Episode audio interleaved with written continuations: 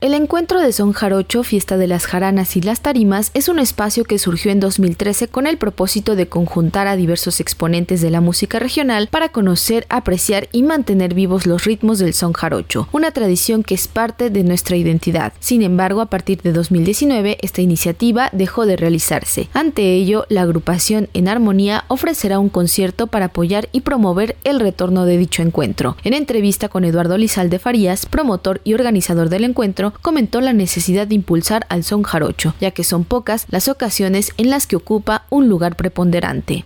El son jarocho existe, Normalmente se utiliza en distintos festivales y presencia de México a nivel internacional, pero en pocas ocasiones ocupa un espacio preponderante en actividades, festivales, encuentros y demás a nivel nacional. No hay que descartar, por supuesto, la enorme fiesta de la Candelaria en Tlacotalpan, Veracruz, que sucede en el entorno al 2 de febrero, que es el Día de la Virgen de la Candelaria, y otros festivales y cosas que se hacen en México, pero normalmente el son jarocho es rellenador, digámoslo así, de festivales y sucesos culturales de gran relevancia, como por ejemplo el Festival Internacional Cervantino. Existe, pero a veces es una presencia minúscula, puede haber un concierto o dos, cuando más, pero nunca ha sido preponderante para que ocupe, por ejemplo, la Alóndiga de Granaditas en un cierre o en una inauguración de ese enorme festival, entre otros.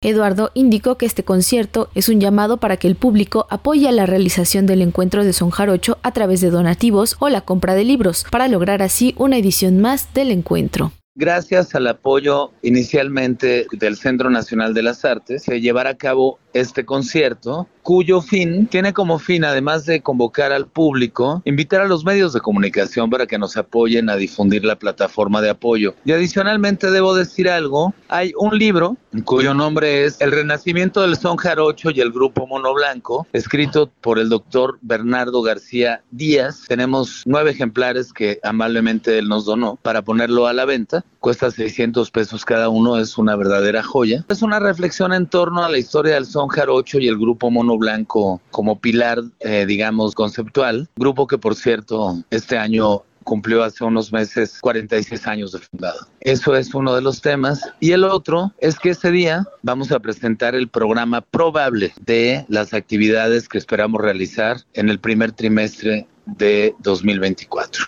El concierto gratuito de En Armonía tendrá lugar el sábado 16 de diciembre a las 16.30 horas en la Plaza de las Artes del Centro Nacional de las Artes, mientras que los donativos se pueden realizar a través de las páginas de Facebook Eduardo Lizalde Farías y Fiesta de las Jaranas y las Tarimas. Para Radio Educación, Pani Gutiérrez.